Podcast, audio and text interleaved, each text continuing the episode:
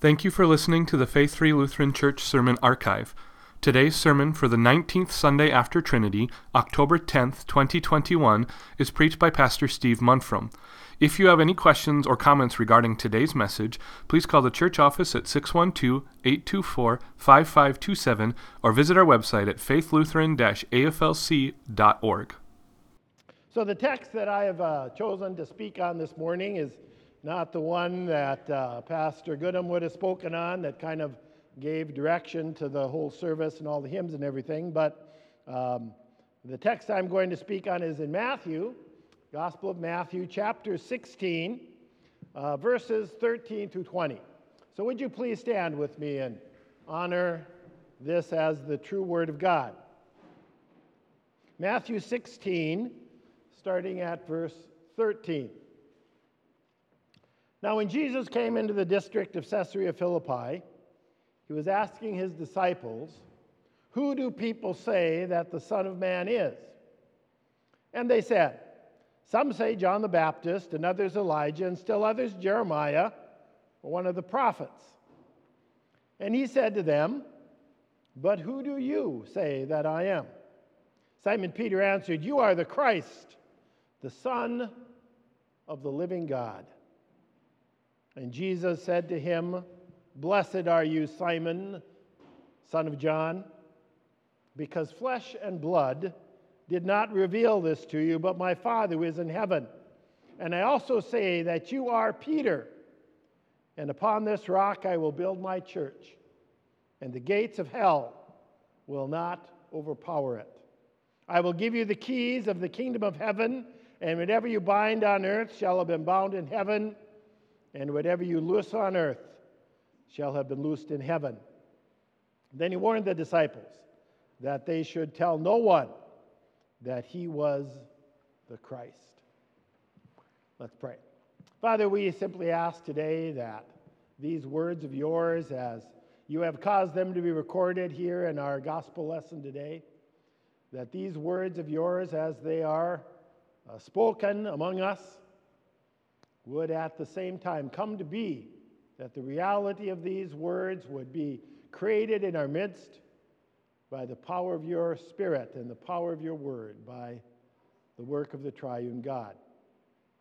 And we ask today that we could have attentive hearts and ears to the message of your word. In Jesus' name we pray. Amen. You may be seated.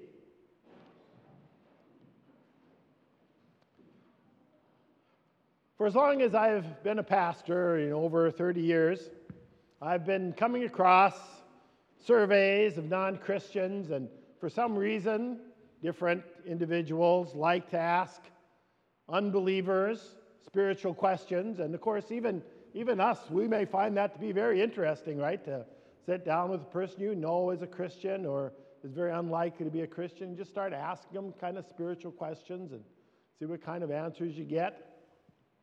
And uh, professionals do it too, and they, and they um, take these surveys and they write books, and it's almost a, a little in, cottage industry of its own, the preparation of these kind of books.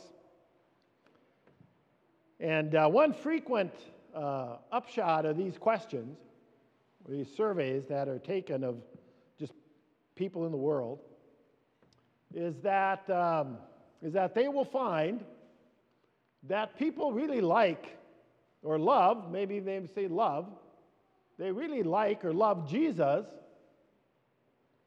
but they aren't very fond of the church. A lot of the surveys over the years have kind of come to that conclusion. People really like the idea of Jesus or, the, or their idea of Jesus, but not particularly fond of the church. And I don't suppose that should particularly surprise us because Jesus is perfect according to the word. And we don't know what their ideas of Jesus, if it's anything near what the Bible says. And of course, if they have a made up idea of Jesus, which isn't uncommon, they're going to make up a very likable Jesus, probably. And then you have the church, which is just a collection of imperfect people. That's what it is, right? Imperfect people who profess the name of Jesus, just like Peter does here in our text. He professes Jesus Christ as his Savior. That's all the church is. We would certainly expect that the church would be less likable than Jesus. So I don't think the, you don't really need a survey to find that out, right? But as long as it's in the text, right? Jesus actually asks, this is, of all the texts of Scripture where you could rightfully talk about surveys about Jesus, this would be the one because Jesus himself asked the question in the text What do people say about me? So, uh, so it fits here. Since it's in the text, I just thought I'd comment on it. And, and what I think of those surveys, by the way, is if you, these are the things you find out. You find out that maybe it's helpful to hear what our neighbors think about the church. Kind of like looking in a mirror, isn't it? It's kind of like looking in a mirror. Okay, we don't probably see ourselves as we really are. We like to think we're prettier than we are, right? That's kind of human nature. And when you listen to the world, they probably see things about us that we don't see.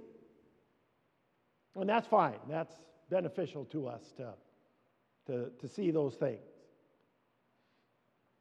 But we also find out this from surveys of the world.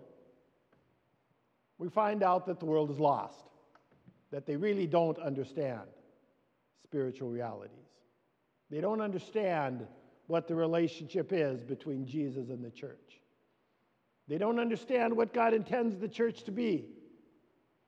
That, that they're basically lost. And, and so looking at those surveys might tell us a thing or two about what we are, but I don't think they can really tell us anything about what we should be, right? What we should be. The only way the church can know what it should be is from the Word of God. That's the only way that we can know that. And then uh, my third observation about, about those surveys is you know what? It, it doesn't ultimately matter if the world doesn't like the church because Jesus loves the church and gave himself up for her. Jesus loves the church. So, as we think today about the church as it's spoken of in this text, that's, that's the most important lesson for us always to know. Jesus loves the church. And when it says in the Bible, Jesus loves the church, Scripture is talking about Faith Free Lutheran Church.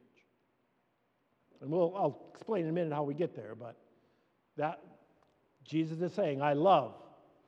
When you read that Jesus loves the church and gave himself up for her. We should read that.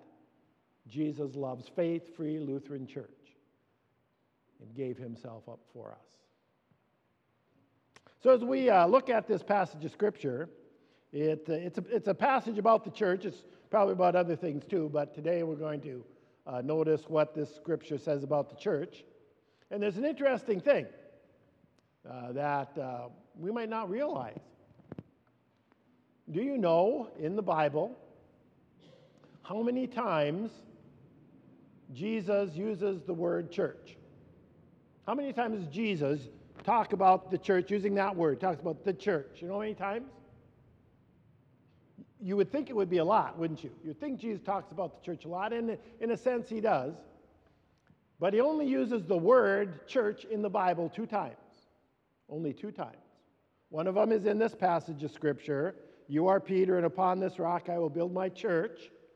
And then the next one is just uh, two chapters further on in uh, chapter 18, where he says, um, if well, he's given instructions about sin, about dealing with sin, and he says, if your neighbor, if, if your neighbor has something against you, go and talk to your neighbor.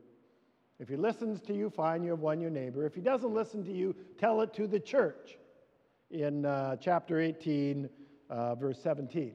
Those are the only times that Jesus uses the word church. Now, he talks about the kingdom of God a lot, and a lot of that applies to the church, of course. But, uh, but these are two very important passages of Scripture where he uses this word. And the word church in our Bible, if you don't mind uh, uh, learning a Bible word, is the word ecclesia. That's the original language word, ecclesia. Some of you may have heard of it, it because it's an important word. Even sometimes when we're talking in English, we might use that Greek term, ecclesia. And in the, the Bible has two ways of talking about this, of using this word ecclesia. The Bible uses this word ecclesia to talk about every believer everywhere in the world at all times. Okay, here, I'll say it again. The Bible uses that word to talk about every believer everywhere in the world for all time. So that would go all the way back to Adam and Eve, first believers, through all the Old Testament, through all the New Testament, all the people we read about in our New Testaments, and then all the believers who have lived right up to this moment and all that will live in the future.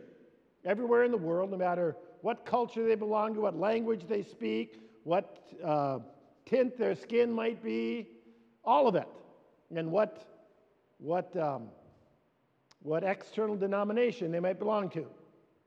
That is the, the, the church in the universal sense.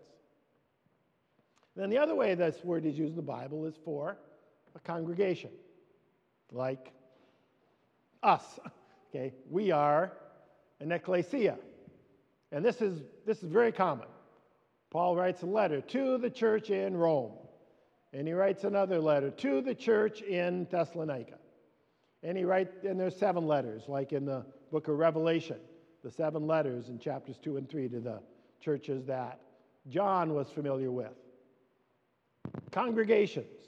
And I think very clearly that reference in chapter 18, where Jesus uses the word church. If he refuses to listen to them, if he refuses to listen to you when you go talk to your neighbor about his sin, then you tell it to the church, that's got to be the congregation. Okay? He's not saying that you should take out an ad in Christianity Today or put it on the internet so that every believer in the whole of the world knows about it. He obviously is not saying that. So that has to be a congregational use of the word church. And, and, and uh, because of that, I kind of think maybe this one here is we can't exclude the congregation from this chapter either. And this is the interesting thing, okay? We might naturally think that those two things, all the Christians everywhere in the world for all time, that idea, and the idea of a local group of believers who meet together and are organized together, that those two ideas are so different, uh, the, you ought to have a different word for them, right? Wouldn't that make sense? That because those ideas are so very, very different, there ought to be two ways of talking about them in the Bible. And there isn't. There is not two ways of talking about them. There's only this one word, ecclesia. And it is used for both. And that is phenomenal. That is probably the most important thing we can ever learn from our Bibles about the church. Well, maybe that Jesus died for their sins, but close second, right? That, that the Bible writers could have come up with a different word if they wanted to make a big deal of the distinction, but they didn't. They chose, under the inspiration of the Holy Spirit, to speak about both of those things with the same word. And it's interesting, the word itself comes from ancient culture, and it means a town meeting. You know, when, when the town has business to conduct, they need to uh, figure out what to do with these disorderly residents who stay up all night having parties.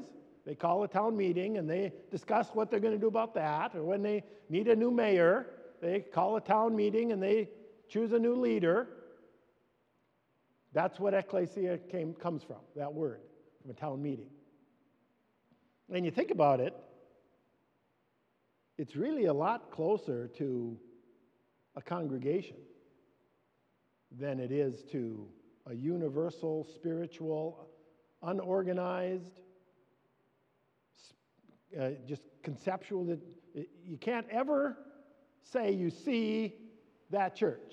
I mean, we know it exists and we see parts of it, but it's it's it's so it's so it's so conceptual, it's so abstract. You can't you can't even see it. But the word that is chosen to use for, for the church is a very concrete one, very real one. And for that reason, I think that every time we encounter that word in the Bible, some, some reference to the congregation is present, some reference to it. It's not possible to just remove entirely the congregation from any use of that word. Much, it's so close in meaning to our congregation, our organized local congregation. And that's, that's so beneficial to us. As, as we read this passage of Scripture here, what does it say in this passage of Scripture about the church? Jesus says about the church, and I, like, like I say, he's talking about Faith Free Lutheran Church. And by, that, by saying that, I'm, I don't mean to imply he's not talking about the other churches down the street, because he's talking about them too. But he is absolutely talking about us. And he said that upon the rock of Peter's confession, I will build my church. I will build my congregation. And the gates of hell will not prevail against it. Wow. God has built this congregation.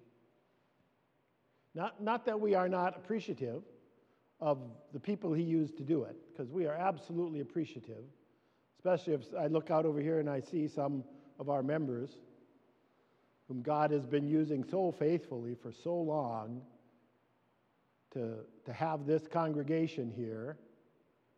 And we pray, we're so thankful for that.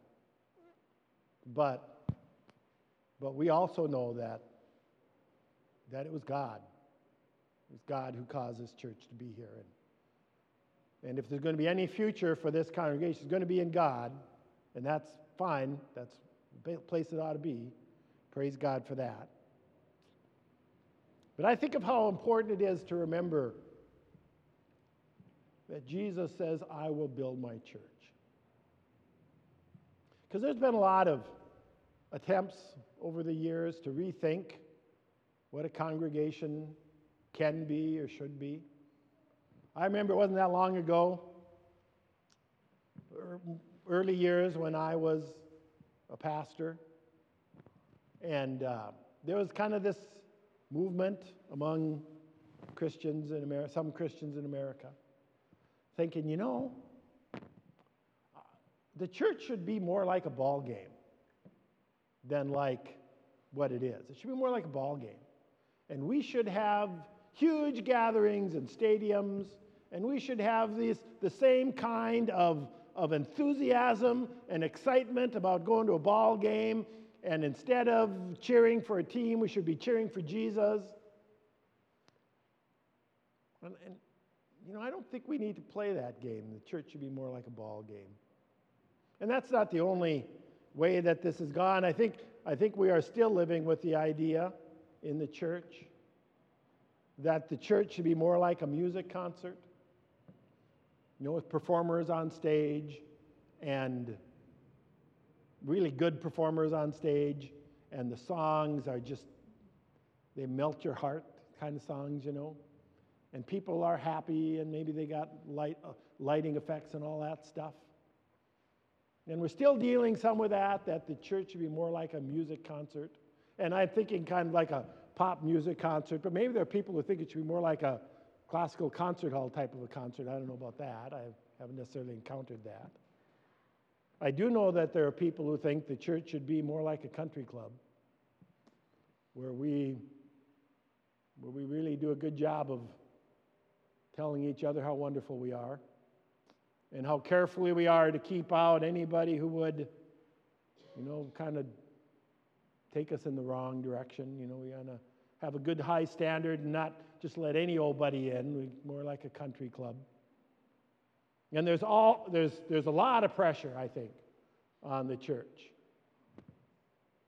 That it should be more like a more like a therapy session. Temptations Anonymous. Okay?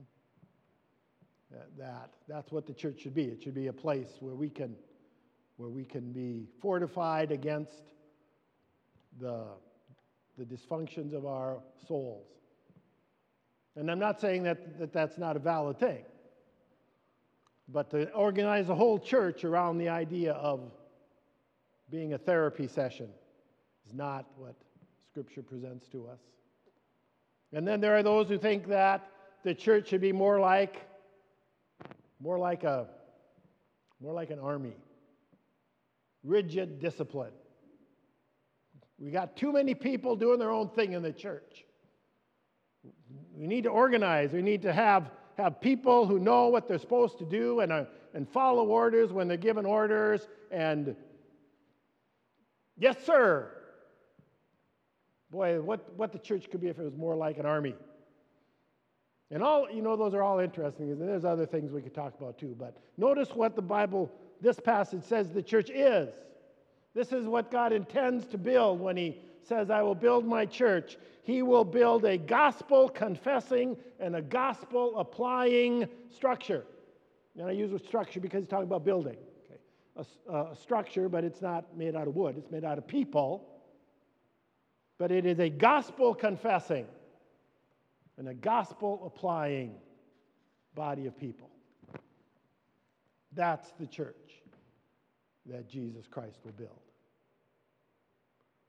A church that confesses, as did Peter, You are the Christ, the Son of the living God. We could call that the very first line of the gospel, right? The very first line, the first thing in the gospel is that the Son of God comes down to this earth to offer himself as a sacrifice for sins.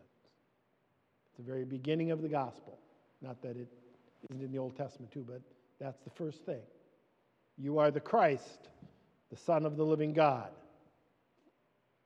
And the church is a is just a bunch of confessors of that, people who confess that that's true. And that's the church that Jesus intends to build. And then he also intends to build a gospel applying church. And we see that in that next verse. I will give you the keys of the kingdom of heaven. And whatever you bind on earth shall have been bound in heaven, and whatever you loose on earth shall have been loosed in heaven. That's the application of the gospel. It's saying Jesus is our salvation. Do you believe that? No, I don't believe that. Then you are still in your sins. Jesus died for your sins. Do you believe that? Yes, I believe that. You are free from your sins. Application of the gospel. And we, can, we carry on that gospel applying ministry here in our congregation continually through the preaching of the word and through the right administration of the sacraments, we continually set sinners free of their sin. That's the church that Jesus intends to build. And, and I think about that. Um,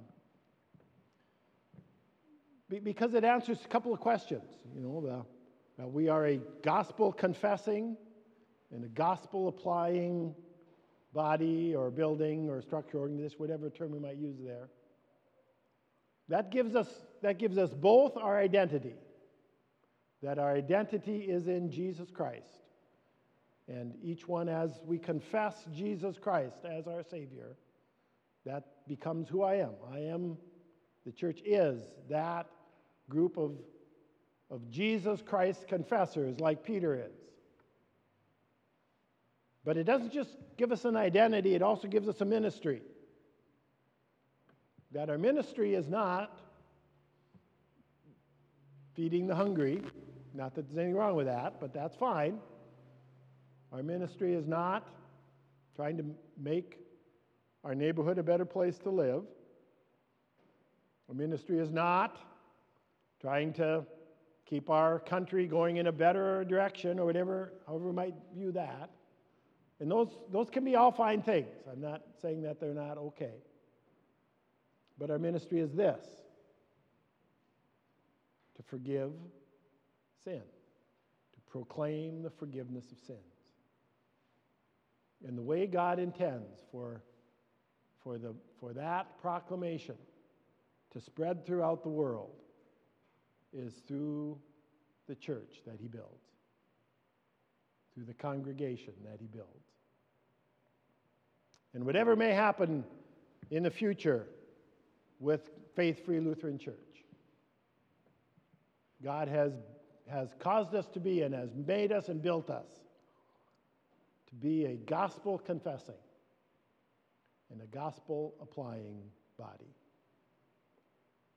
And we praise Him that even in, even in these moments here this morning, in your life, the gospel has been applied. The forgiveness of sins proclaimed to you for your faith in it and confidence in it. And as you have been, as you have been served by that gospel today, that is the gospel and the ministry that our church pursues. Let's pray. Father, we thank you this morning for the uh, great privilege there is for us to open your word and hear it. And thank you, God, for the way that your word challenges some of the ways that we tend to think about the church and continually sets before us your will. And we thank you, O oh God, that you have made Faith Free Lutheran Church to be your church. And we ask only that you continue to do through us what you have always done. In Jesus' name we pray. Amen.